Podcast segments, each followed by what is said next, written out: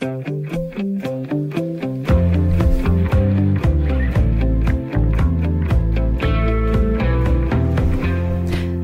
er der ved at være liv på gangene i de danske virksomheder igen, og det begynder så småt at tætne ud i myldretidstrafikken.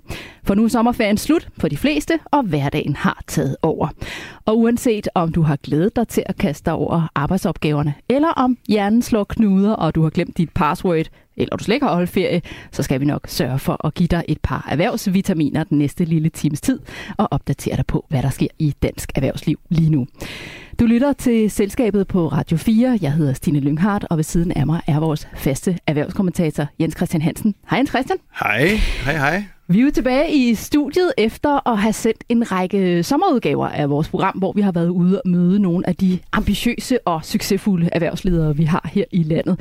Hvad tager du med dig fra de øh, snakke, vi har haft med dem? Hvad synes du var mest interessant? Jamen, det er jo herligt at få sådan en, næsten en hel time, og vi kan komme sådan rundt om øh, en hel masse ting.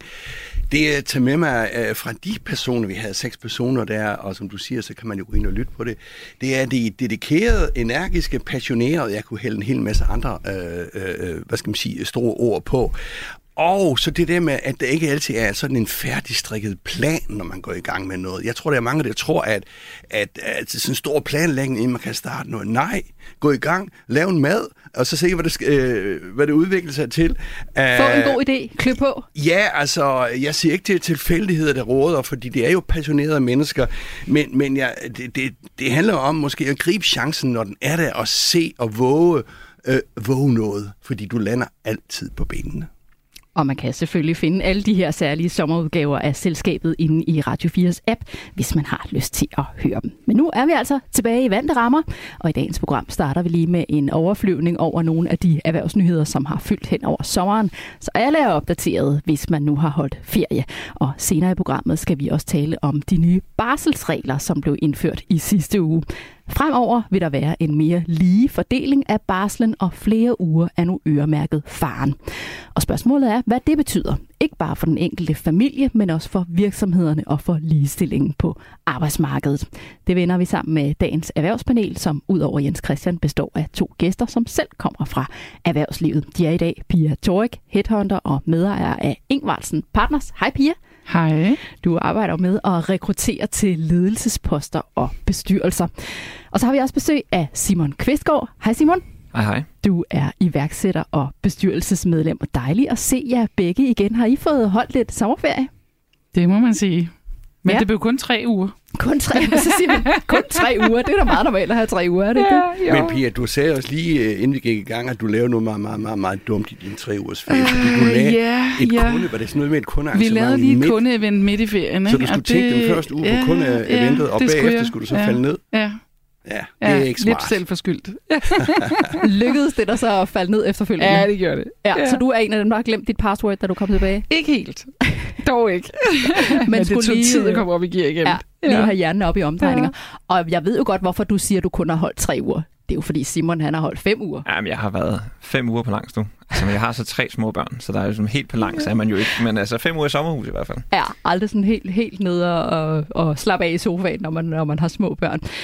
Er du så sådan en, der, der kaster dig over arbejdet, når du kommer tilbage, eller skal du også lige i gang igen? Nej, jeg tror, at de fleste mennesker skal lige have den første dag til ligesom at varme op, ikke? Øhm, men, øh, men jeg prøver da at holde øh, så meget ferie som overhovedet muligt, mens jeg har ferie. Og det betyder jo, at, øh, at opstartstiden den er lidt længere.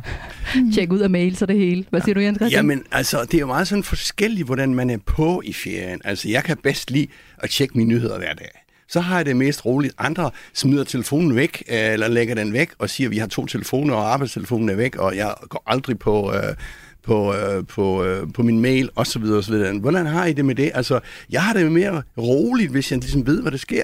Mm, jeg er også på, men det, det, jeg har det hyggeligt med det, så ja, ja det er fint for Er det mig. det her, det uvisse med, at du ikke ved, hvad der så ligger i din mailbox, hvis du ikke lige har tjekket det? Altså, jeg tænker, det, det, er jo, det er jo rigtig rart at, at sådan sortere igennem, er der noget, man skal agere på, ikke? Og så, så har vi jo også forskudt det lidt, sådan så at det også kan være tilgængeligt for ens medarbejdere, synes jeg også er lidt, lidt fint, altså sådan trods alt. Men har du så ikke svært ved at slippe den her arbejdstankegang, eller kan du godt slappe af undervejs? Yeah. Jamen, det er det, der er fedt. Yeah. det kan godt være, at jeg bare ikke har været helt nede i gear, øh, men det har det fint med. Ja. Hvad med dig, Simon? Er du sådan en, der tjekker fuldstændig ud? Jeg tror, at det er det samme. Jeg har også en, en Twitter-afhængighed, som gør, at man ligesom lige følger med på, øh, på hvad det er, der sker derude, og, og, og kigger lige mailsene. Forsøger at lade være med ligesom at altså, forsøger at skubbe de fleste bolde til hjørnet, ikke? Mm, altså sådan, ja. så man, mm. man ikke løser opgaverne, men i mindst er orienteret om, om der er en ildebrand. Mm. Øh. Og så kommer det ikke lige til at brygge rundt i hovedet på dig, at øh, åh, jeg skal også lige huske at lige tage stilling til... Har ikke på den dårlige samvittighedsmåde, men måske på den sådan øh, idégenererende måde, på en god måde, at man ligesom får tid til at reflektere over, hvad er det egentlig, mit arbejdsliv er, jeg går med, og øh, er det det rigtige, og skal jeg, hvad skal jeg bruge næste halve, på, halve år på, og sådan nogle ting. Så det synes jeg giver noget, noget, noget positivt rum for refleksion. Der er altså øh, mange måder at holde ferie på, men jeg synes, der er en fællesnævner, at vi i hvert fald lige alle sammen lige har brug for at komme i gang igen. Og skal vi ikke bare hjælpe hinanden med det? Velkommen til selskabet. Og lad os lige starte med at runde nogle af de erhvervsnyheder, som har fyldt her i løbet af sommeren. Og Jens Christian, skulle vi ikke lige starte med aktiemarkedet? Fordi vi brugte jo en del af første halvår af 2022 på at tale om nedtur.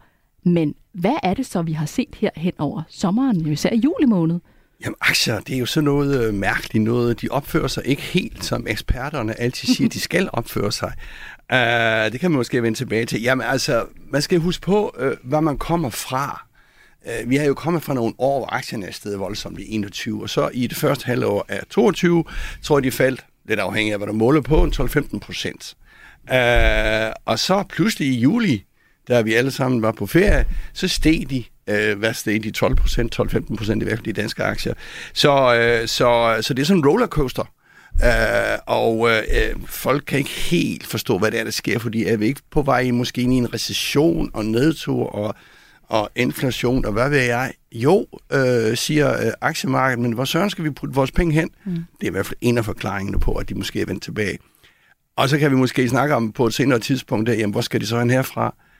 Altså, helt ærligt, det er jo ikke nogen, der aner, hvor de skal hen. Altså, fordi det er så mange modsatrettede, øh, hvad skal man sige, ting, øh, der, der, der prisfastsætter aktier, kan du sige. Men hvor står vi så lige nu? Fordi så havde vi det her minus før sommeren, nu gik det så godt i løbet af sommeren. Altså, hvor står vi så samlet set hen lige nu? Jamen, hvis du sådan kigger på, øh, på året som helhed, så er de fleste nok tilbage i, i minus. Men hvis du kigger på tre års sigt, så er det jo det andet billede. Er det på fem års sigt, så er det et tredje billede. Og er det på 30 50 og 100 sigt er det et fjerde billede og et femte billede. Altså, du skal altid kigge på aktier i, i hvad skal man sige, over en periode. Ikke? Der er nogen, der har fået tæsk. For eksempel de amerikanske tech-aktier øh, har jo fået en del tæsk. Øh, den, der har fået mest tæsk, er vist øh, nok, øh, hvis jeg husker lige ret, øh, Facebook for eksempel. Ikke? Og det kan jo være, fordi de er jo også været spekuleret op. Øh, det ved Simon sikkert meget mere om. Men øh, mange af de der amerikanske tech-aktier handles jo på, øh, på nogle PE-værdier, som det hedder. Det er sådan en nøgletal, man ligesom, hvad kan man sige, øh, kan, kan, kan måle aktier på, på nogle sindssygt høje priser.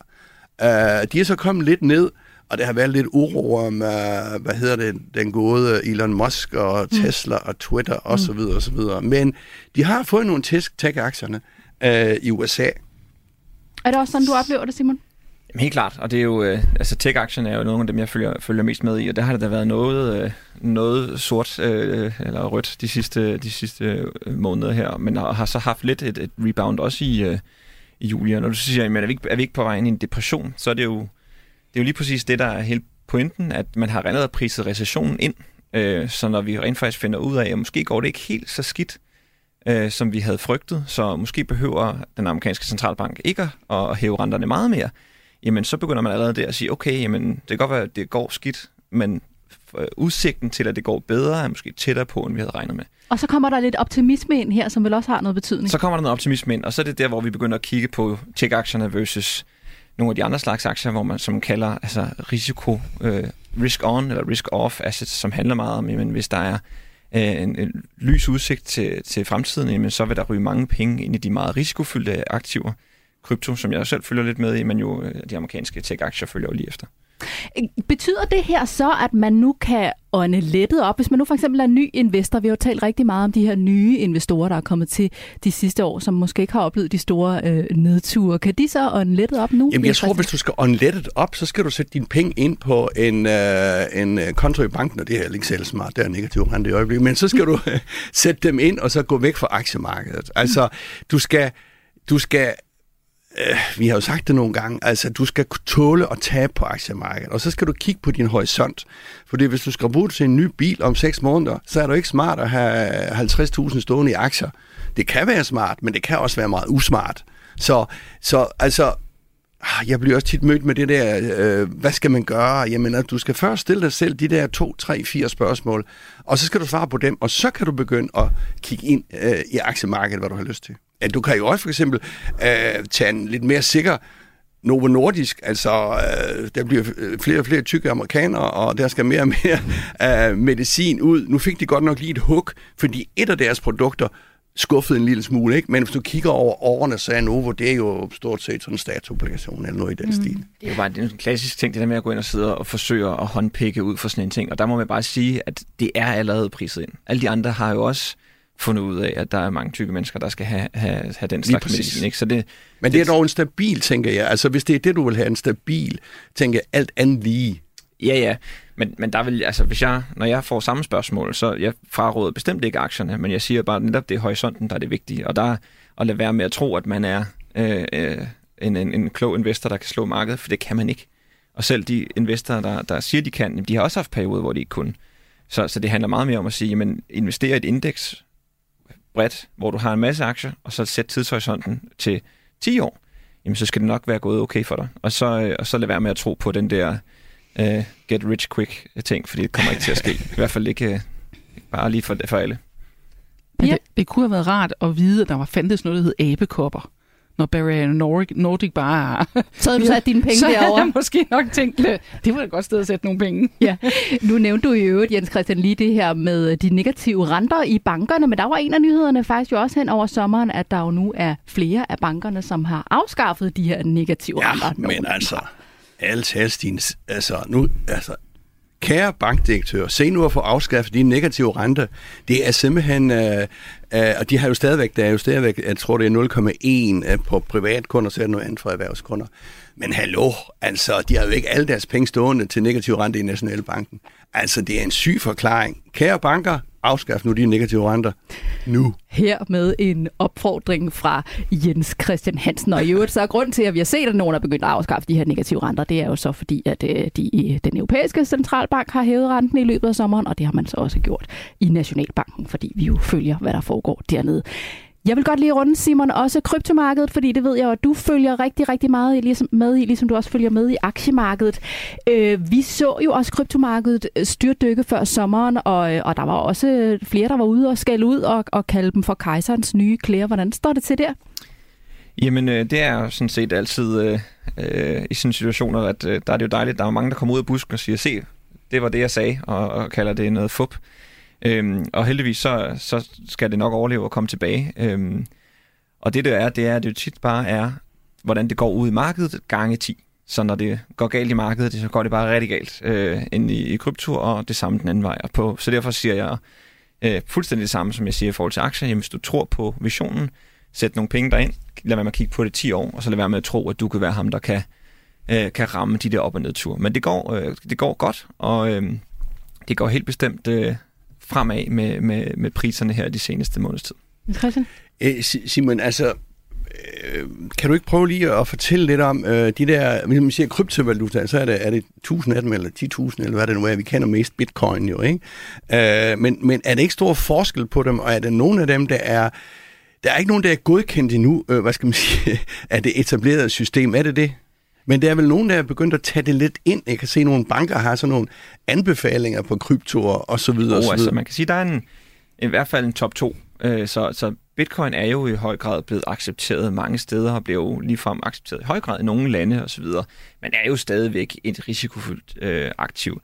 Men man kan se, at det, det reagerer mindre og mindre voldsomt. Så det falder mindre og stiger mindre, end det har gjort.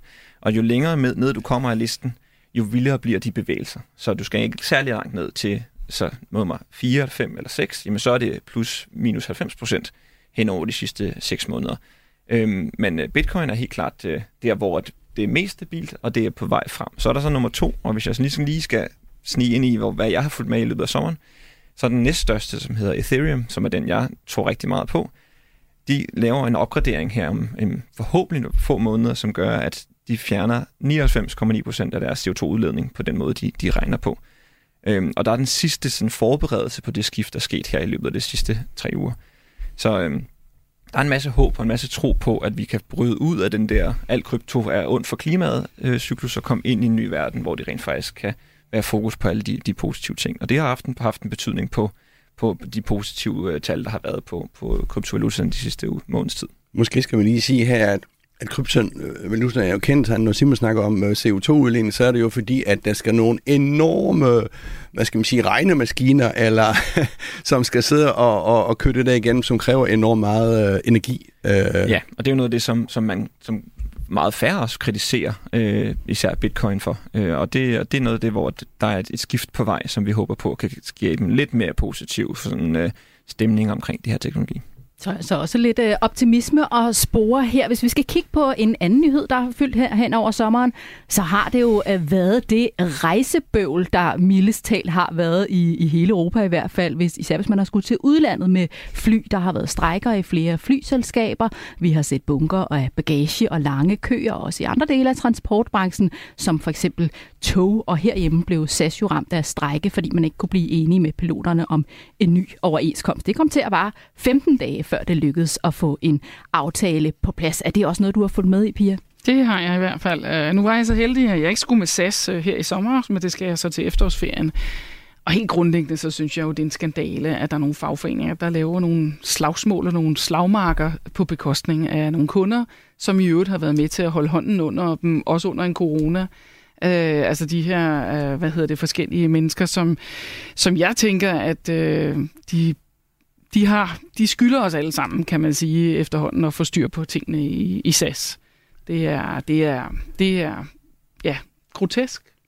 Er du enig i det, Jens Christian? Ikke helt. Mm. Altså, øh, jeg synes, øh, SAS er et eksempel på ekstremt dårlig ledelse. Altså vi har snakket meget om, jeg håber meget, at SAS overlever på grund af Københavns Lufthavn osv. osv. osv. Og øh, jeg har da ikke sådan en speciel sympati for en pilot, der tjener 100.000 eller sådan noget. Men altså, de har nogle, øh, engang indgået nogle aftaler med underskrift af arbejdsgiver og lønmodtagere. Og dem må man jo ligesom øh, øh, indtil noget andet forhandles på plads. Så det har været dårlig ledelse i SAS igen for mange år, og man kan måske gå lidt skridtet videre og sige, at det er jo ikke kun SAS, der har det her problemer. Det er jo næsten øh, luftfarten over hele verden, mm. medmindre du er subsidieret af et eller andet saudi-arabisk eller katarsk øh, land eller sådan noget, så er det jo fordi, at det har været dårlig ledelse. De har vendet os kunder til at flyve til London for 150 kroner, eller hvad det kostede, da det var billigst. Og det, det, det kan man jo ikke få en forretning til at hænge sammen på. Hvad tænker du om det, Pia?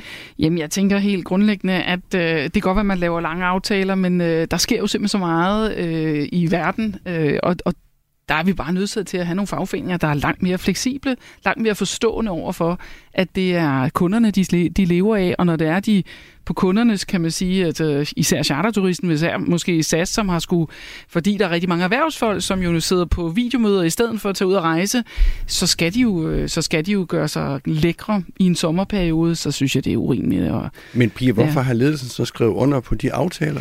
Jo, men det er jo så diskussionen selvfølgelig, om man skulle begynde at, at tænke anderledes og mere agilt øh, i forhold til overenskomstsystemet, ikke? Altså, ja.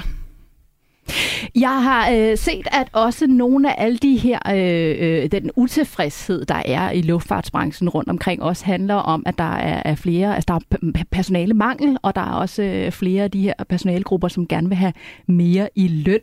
Øh, altså, hvad, hvad er det, der skal til for, at, øh, at hele den her rejsebranche kommer op og kører igen, Jens Christian? Ja, altså hvis jeg vidste det, så kunne jeg vel blive konsulent øh, for rejsebranchen eller flyindustrien. Nej, men altså, der er jo flere ting, der spiller ind her. Altså, du har jo haft sådan nogle cowboys, som er kommet ind over, og kan du så sige, smadret markedet øh, til fordel for os kunder, som flyver billigt, og vi, altså vi, som jeg plejer at sige, vi giver gerne 45 kroner for en, øh, en, øh, en kaffe latte øh, på en café, men vi vil ikke betale mere end 150 kroner for at flyve mm. til London. Jeg tror ikke helt, det er sådan mere. Mm. Men sådan har det i hvert fald været. Og det er sikkerhed, det er fly, og det er security, og det ene og det andet, det hænger jo ikke sammen. Uh, så Så man kan jo sige, at vi kunder har været, øh, jeg synes ikke, at man kan, altså vi kunder, vi tager jo de tilbud, der nogle gange er, og vi vil have det billigste, det, det er helt forståeligt. Men flyindustrien, eller i hvert fald flyselskaberne, synes jeg, har været for dårlige til ligesom at prisfastsætte de ting, det nu koster. Anderledes øh, godt ser det ud for Mærsk. Rederigiganten Mærsk har i årets øh, første seks måneder tjent 113 milliarder kroner, og det er faktisk næsten lige så meget, som rederiet havde i overskud i hele 2021, hvor de i øvrigt satte rekord. Og det her kæmpe beløb, der kom ud her i løbet af sommeren, det har så også sat gang i en skattedebat. Fordi øh, rederierne har nemlig en særlig skatteordning. De betaler ikke selskabsskat af deres indtægter fra søfart, men i stedet det, der hedder tonageskat. Sidste år betalte Mærsk 4,5 milliarder kroner i skat, hvilket svarer til en skatteprocent på omkring 4 procent, hvor den almindelige selskabsskat er på 22 procent. Så har der jo været tale om, om, om det er rimeligt, at rædderierne fortsætter på den her ordning. Hvad tænker du, Jens Christian? Nej, det er det vel ikke helt. Altså, det er jo en, en aftale, der er tilbage fra, fra da Ben Benson, øh, konservativ erhvervsminister i, i nullerne, der lavede øh, det blå Danmark, øh, Øh, og øh, man skulle øh, have øh, skibe tilbage til Danmark. Altså tidligere er det sådan, at man fladede skibene ind i Bahamas og alle mulige sjove steder. Og nu kunne man så lave sådan et, øh, et, et hvad skal man sige, skattefrit område i Danmark med skibene, øh, som for ligesom at trække noget mere, øh, hvad skal man sige, øh, ekspertise tilbage til København. Det lykkedes noget hen ad vejen. København er et af verdens 4-5 øh, shippingcentre øh, i verden. Der er en hel del. Men derfra så til at gøre den øh, øh skattefri, det er øh, et stort spring. Vismændene har været ude med en kritik, at det ikke hænger sammen, det der. Så øh, jeg ved ikke rigtigt om øh, det er... Jeg tvivler nu på, at øh, der er politisk vilje til at ændre på noget nu. Øh, det tvivler jeg stærkt på. Hvad siger du, Simon? Skal vi droppe den her tonage Altså, jeg har det generelt med sådan nogle subsidier, som det jo i en eller anden, eller anden sted er, at det er, jo, det er jo fedt, når det lykkes. Og det er jo lykkedes, og det er jo dejligt, og så skal vi så være fleksible i, hvordan vi bruger den igen. Altså, fordi at øh, man burde jo nok tage stilling til relativt ofte, hvor de her subsidier de skal lægges, fordi der kunne være nogle andre industrier, der kunne være interessant, interessant at bruge de penge på. Og når man Men der er jo heller ikke nogen, der siger, at det bliver ved med at gå godt for skibsbranchen, kan man sige, fordi lige nu er fragtraterne jo øh, usædvanligt høje, og det kan jo gå den anden vej igen klart, og så må man igen være fleksibel den anden vej. Altså, så det er også bare det der med, at det bliver så indegyldigt i snakke. Skal vi så aldrig have den igen? Nej, det kan da godt være, at vi skal det. Men lige nu er der i hvert fald ikke nogen grund til, at Mærsk ikke betaler af de 100 milliarder. Altså det kunne det da godt være, at de lige skulle skabe lidt ind, ikke? Så, så det der med at finde en, en god balance, hvor man kontinuerligt kigger på, hvad er den rigtige balance, og lige nu ligner det nok, at ikke at det er der, der skal sættes ind fra statskassen. Hvad siger du, Pia? Jamen generelt så tænker jeg jo, at altså, vi har dobbeltbeskatningsoverenskomster, der skal forsøge at kan man sige, udligne ting, når det er, at vi andre bliver dobbeltbeskattet som, øh, som, som almindelige medarbejdere eller noget. Jeg tror, det er rigtig vigtigt, at der kommer nogle, øh, altså i, hele tiden et, et, et fokus på noget branding omkring, når man øh, skjuler sig i Irland eller skjuler sig andre steder og ikke får betalt øh, nok skat, så, så, så bliver det et branding og et image-problem. Til gengæld synes jeg jo så, at det er svært. Øh, det er jo nemt med transfer pricing. Det er nemt at skjule forskellige kan man sige, indtægter rundt omkring. Og skibe er jo meget flytbare i sagens natur. Så jeg tænker jo, at, øh, at som, som Søren Skov selv siger, at det er, det, er, det, er jo, det er jo ikke her i Danmark, de i princippet tjener pengene. Det man så kan sige, det er jo, at øh, hele den digitaliseringsrejse, de har været på, det synes jeg er et flot fyrtårn. Jeg synes, de er i gang med en grøn omstilling, men de er jo nødt til at passe på, fordi deres kunder, øh, øh som jo lider af de her øh, høje fragtretter, de kommer jo til på et tidspunkt også at udfordre noget. Lige så lidt ligesom SAS har været gode til at lave grønne omstillingsinvesteringer, så har Mærsk jo også, og det synes jeg også, at øh, det koster. Altså den investering kommer også alle andre til gode, som er underleverandør ind i de her brancher. Ikke? Mm, så du synes også, vi kan holde fast i, i reglerne, som det er i dag? Kan ja, det synes jeg rent ja. faktisk. Altså, ja. Vi skal lige nu at runde, at øh, nu ved vi også, at der ganske snart er et folketingsvalg på vej. Hvad betyder det for erhvervslivet, Jens Christian? Ah, altså, nu, nu, øh, nu, nu skal jeg prøve at udfordre min, øh, min kære... Altså, i grundlæggende, på den økonomiske plan, der betyder det stort set ikke noget. Altså om det bliver den ene eller den anden, der vinder? Nej, om det er blå blok eller mm. rød blok. Det er min påstand. Og så kan man snakke om Arne-pension, og man kan snakke lidt om det ene og det andet og sådan noget. Nej, det er jo et holdnings- og værdibaseret valg, det her, som, som jeg lige læser det i hvert fald ikke. Men økonomisk har det stort set ingen betydning.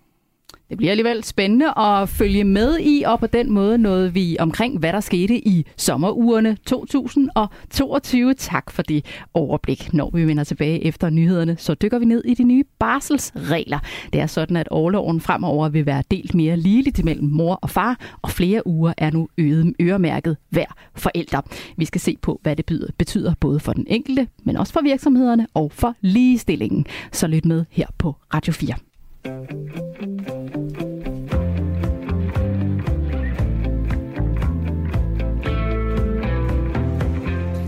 Du lytter til Selskabet på Radio 4. Her i programmet tager vi ugen store erhvervshistorier op, sammen med vores gæster, som kender erhvervslivet indefra. Vi har netop været igennem nogle af de erhvervsnyheder, som har fyldt i løbet af sommerugerne. Om lidt skal vi se på de nye barselsregler, som skal fremme ligestillingen mellem mænd og kvinder. Vores erhvervspanel består i dag af selskabets faste erhvervskommentator Jens Christian Hansen, Pia Torik, der er headhunter og medejer af Ingvarsen Partners, og Simon Kvistgaard, som er iværksætter og bestyrelsesmedlem. Jeg selv hedder Stine Lynghardt. Men først er det tid til en quiz.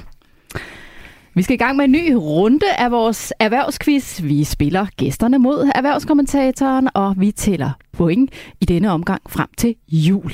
Det betyder, at I to, Simon og Pia, er på hold sammen, og I må gerne snakke sammen, inden I svarer. Og Jens Christian, du behøver ikke blive enige med andre end dig selv. Det ved jeg ikke, om det er en fordel eller en det, jeg, jeg tabte jo sidste gang. ja, ah, det var meget snært. Det var, det var meget, meget, meget snært. Det var det, altså. Det var meget, meget, meget, meget tæt.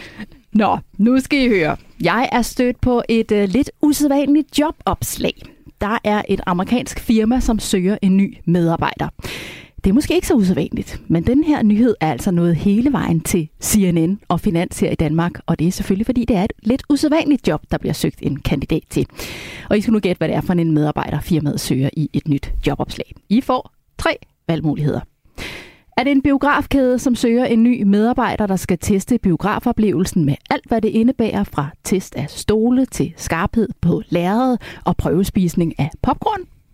Er det et øh, madrasfirma, som søger en person med et ekstra godt sovehjerte, som skal teste firmaets madrasser, og som skal evne at sove sig igennem en helt vagt på jobbet?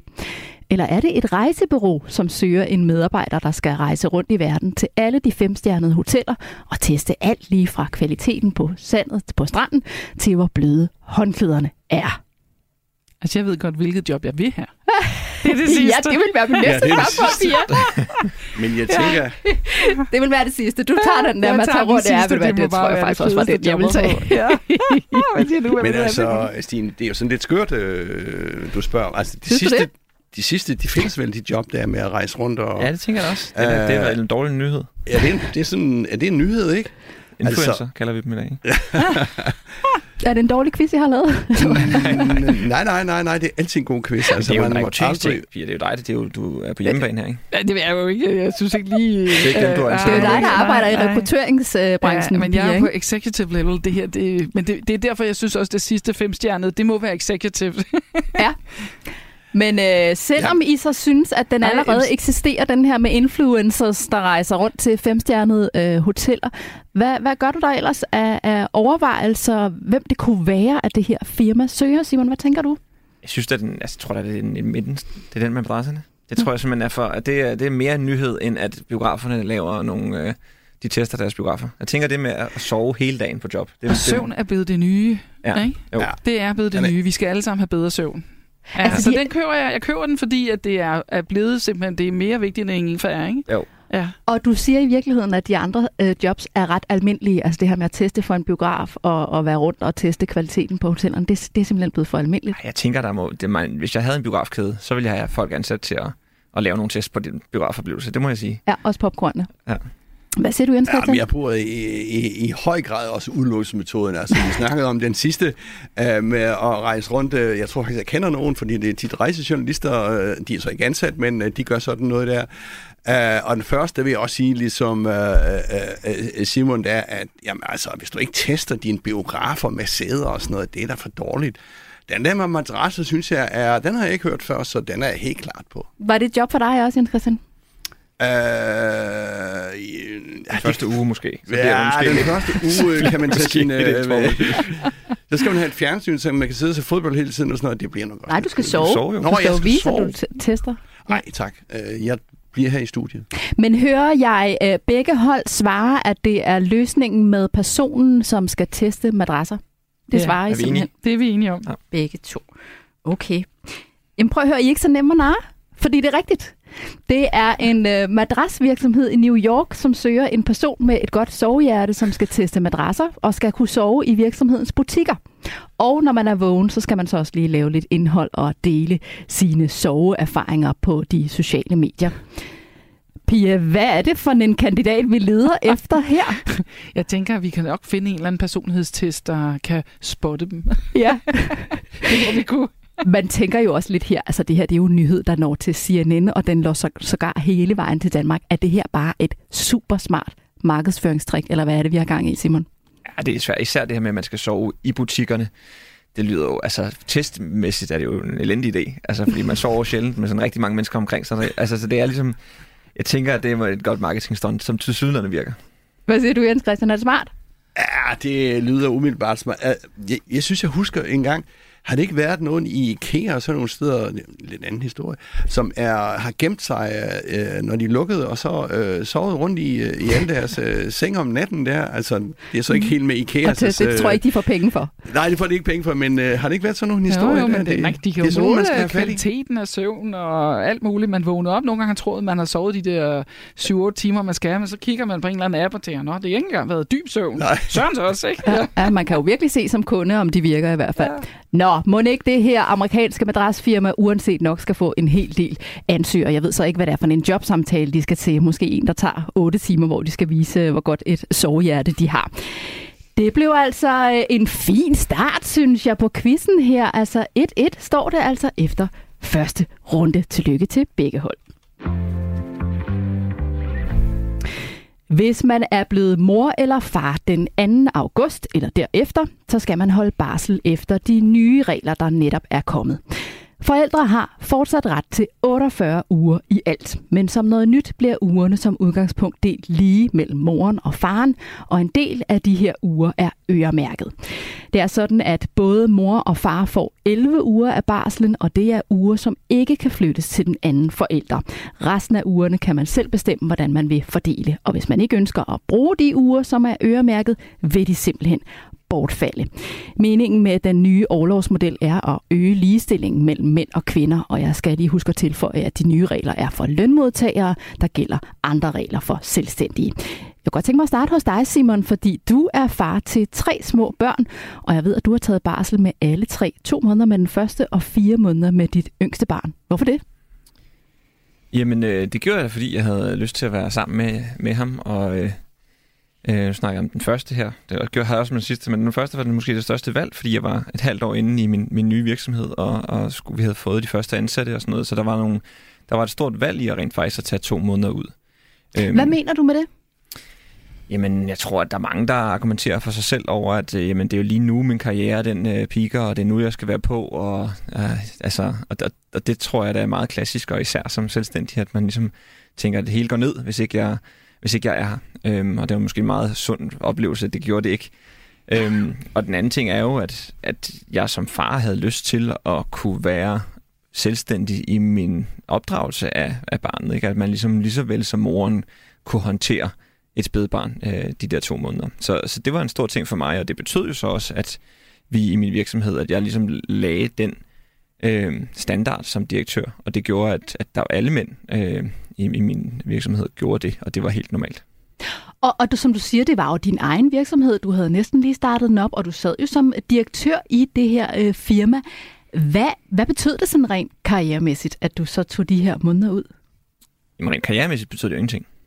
Altså, så det er jo, det er jo udelukkende et plus på, øh, på den, min egen relation til min, mit barn, og øh, min relation til min, min kone, og, og det, familiære. Så rent karrieremæssigt, så ser- kigger jeg jo ikke på noget tidspunkt tilbage øh, her og tænker over, hvad kunne det dog være blevet til, hvis jeg lige havde haft otte uger mere der i marts. Altså, det, det, det, det, det tror jeg simpelthen ikke på. Og hvor bevidst var du om det her med, og at du også satte et eksempel, som du siger, for, for resten af mændene i virksomheden. Hvor bevidst var du om det valg? Jamen, jeg kan huske, da jeg gjorde det, så var jeg på besøg i en virksomhed, jeg har arbejdet i tidligere, øh, hvor jeg snakkede med nogle af de andre og sagde, at det var min plan. Øh, og så sagde en af dem, Nå, så er du sådan en rigtig moderne mand. Og, og der gik det op for mig, det der med, at, at vi bliver nødt til at, at sætte, lave en anden kultur for at, at få det her til at ændre sig. Så der blev jeg enormt bevidst omkring, at det vil være noget, som, øh, som mine medarbejdere kom til at gøre brug af også. Og generelt kan man sige, at jeg forsøgte at lave en virksomhed, hvor det med at være far og også mor øh, var okay, at man som kunne få forældre i et, i et high-paced konsulent miljø, som normalt jo er sådan noget 60 timer og blod, sved og tårer, så lavede vi et sted, hvor man rent faktisk kunne være familie også.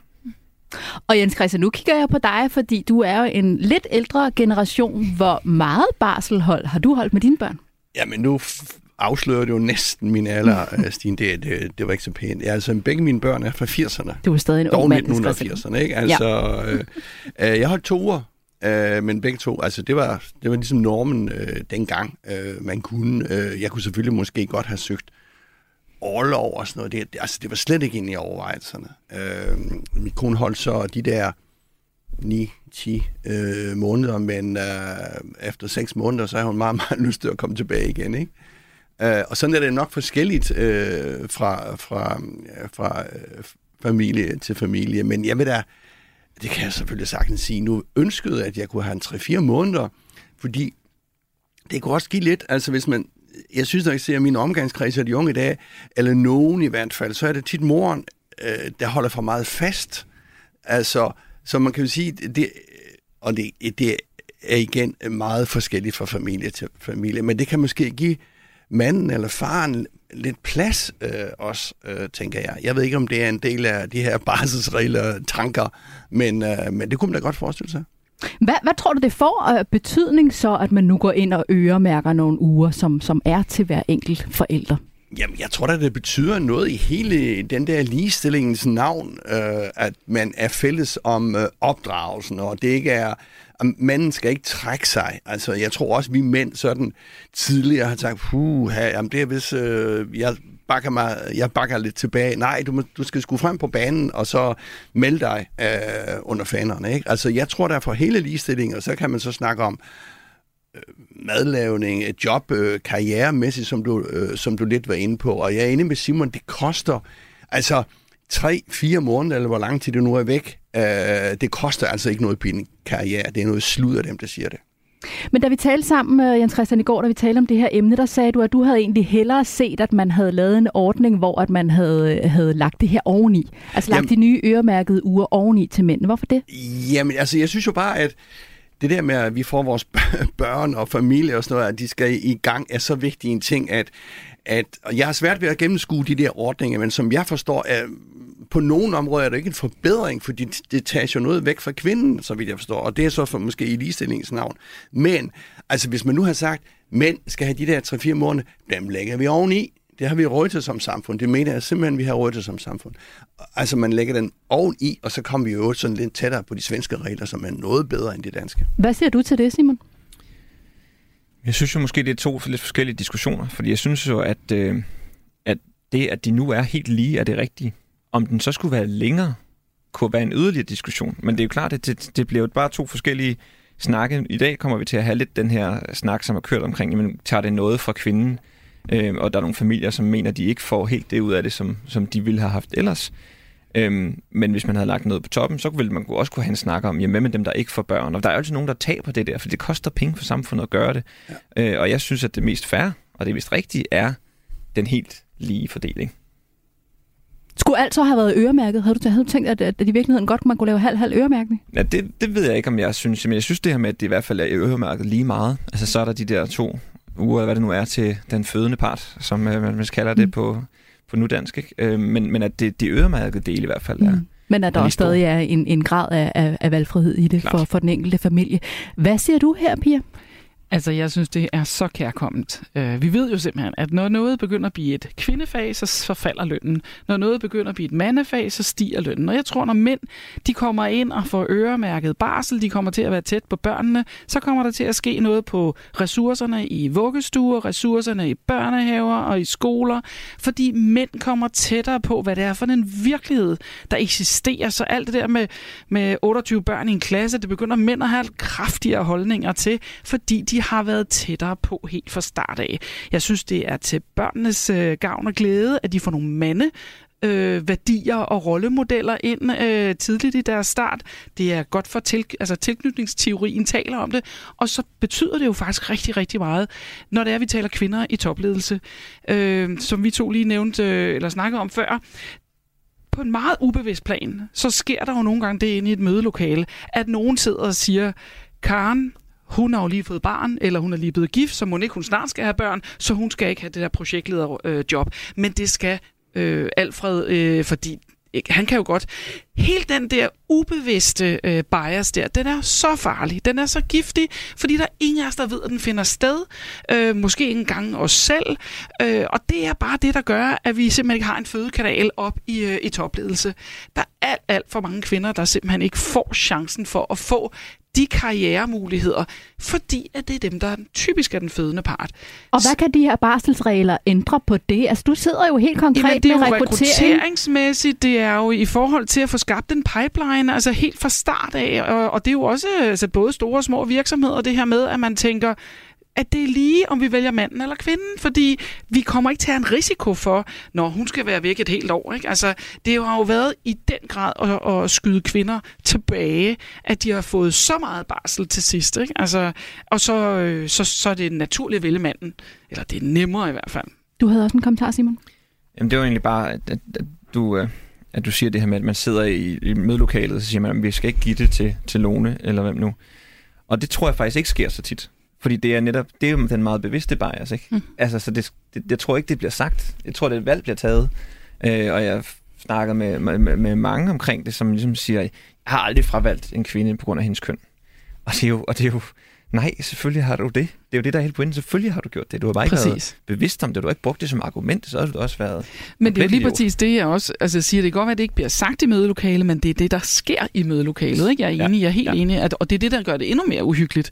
Yes. At der er ingen, der ved, at det er det, der er sket. Og der er overraskende lidt bevidsthed omkring, præcis. at det sker. Ikke? Mindre, ja. selvom vi snart ikke snakker om andet, føler man nogle gange. Og alligevel så ja. har jeg i min øh, konsulent øh, tid været overrasket over, den mangel på indsigt, der har været på i de store danske virksomheder. Ja. Hvordan er det kommet til udtryk? Hvad er det, du har erfaret? Jamen, det er kommentar som den. Øh, ja. og, og nu har vi prøvet at, at dyrke det en masse, men, øh, og det rækker langt ud over den her barselssnak. Øh, jeg tror, at barselen er, en rigtig, er et rigtig godt sted at starte, fordi der er mange ting, der sker downstream for det, kan man sige, mm. som du snakker om, omkring øh, institutioner, men også jobs og lederjobs osv.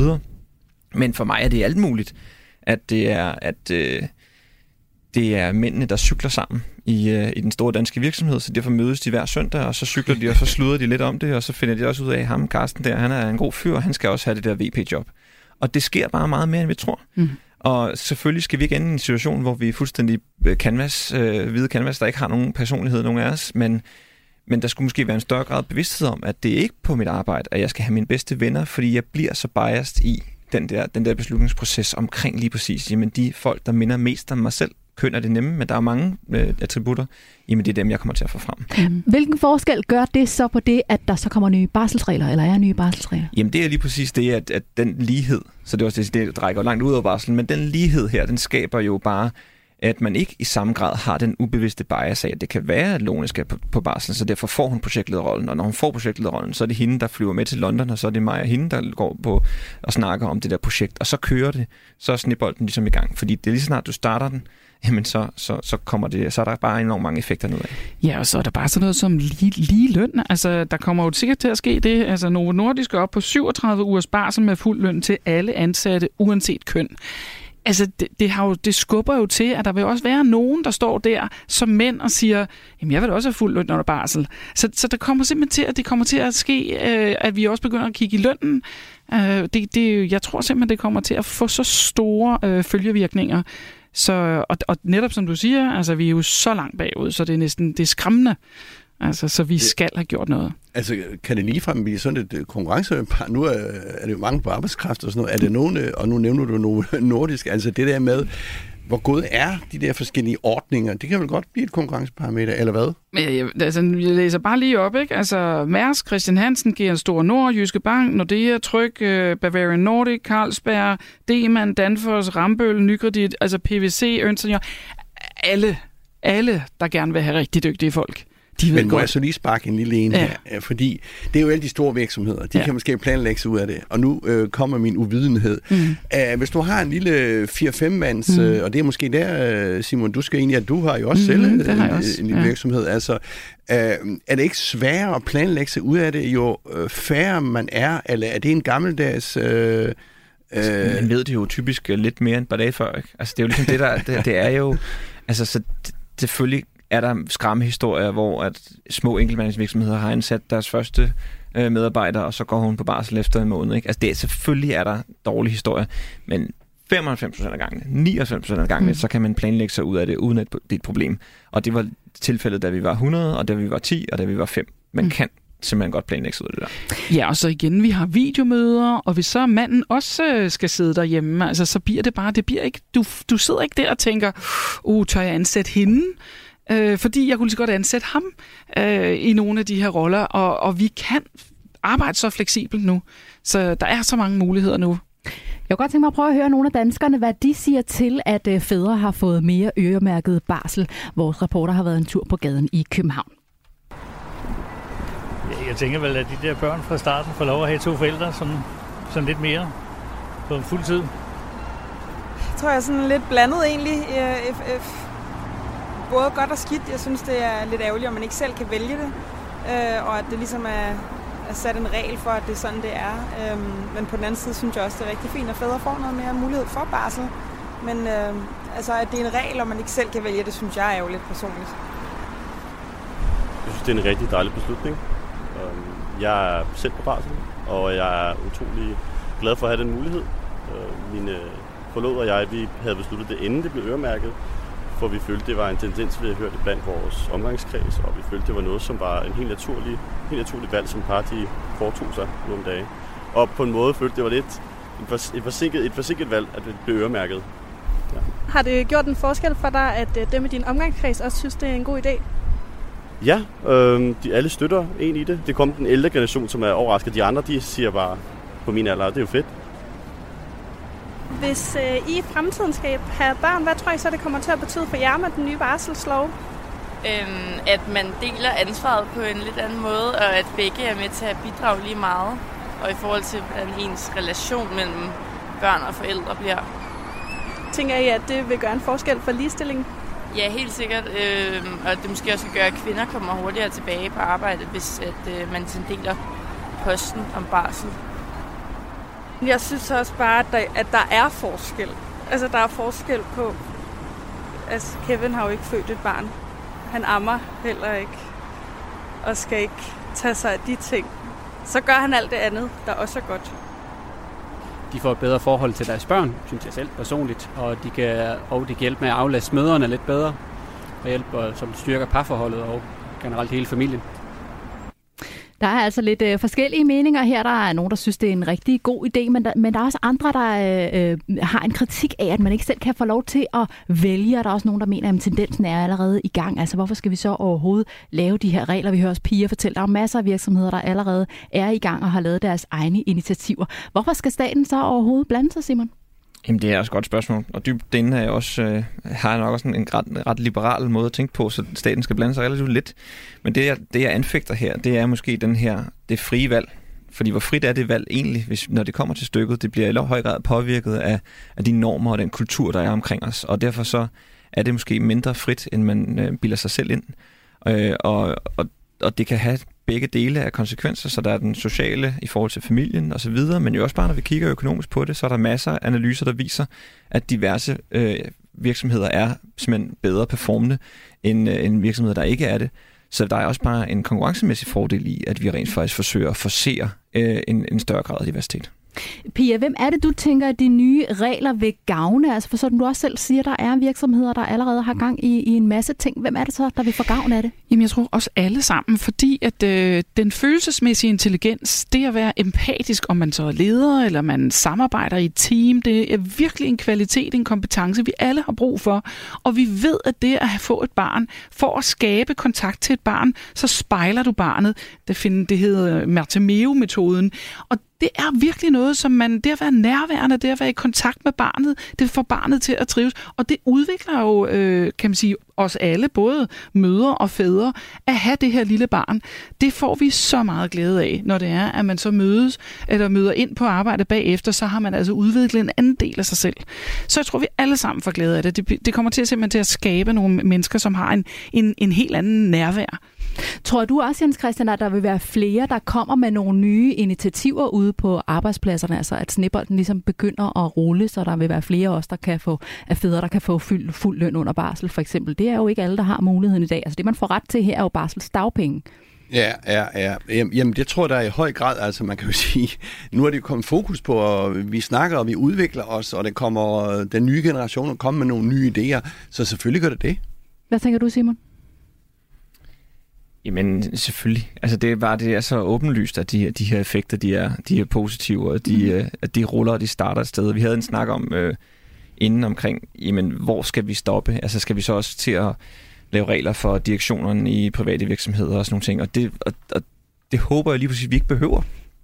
Fordi at man kommer dertil, og de her effekter, de, de ruller derfra. Vi runder de nye barselsregler af her. Jeg kan jo tilføje, at med de gamle regler tog mødre i gennemsnit 40 uger af barslen og fædre knap 5 uger, viser de nyeste tal fra Danmarks Statistik. Og som vi også lige var inde på, så sikrer de nye regler ikke løn under barselsoverlov, men man får ret til barselsdagpenge. Hvis man skal have løn under barsel, så skal det stå i den overenskomst, man er dækket af, eller hvis virksomheden selv har lavet en aftale om at betale løn under overloven. Dermed er vi nået til vejs ende i selskabet i dag. Tak til vores gæster, Pia Torik, der er headhunter og medejer af Ingvartsen Partners, og Simon Kvistgaard, som er iværksætter og bestyrelsesmedlem. Og til dig, Jens Christian, vores faste erhvervskommentator. Programmet her var produceret af Beam Audio Agency for Radio 4. Vi lyttes ved.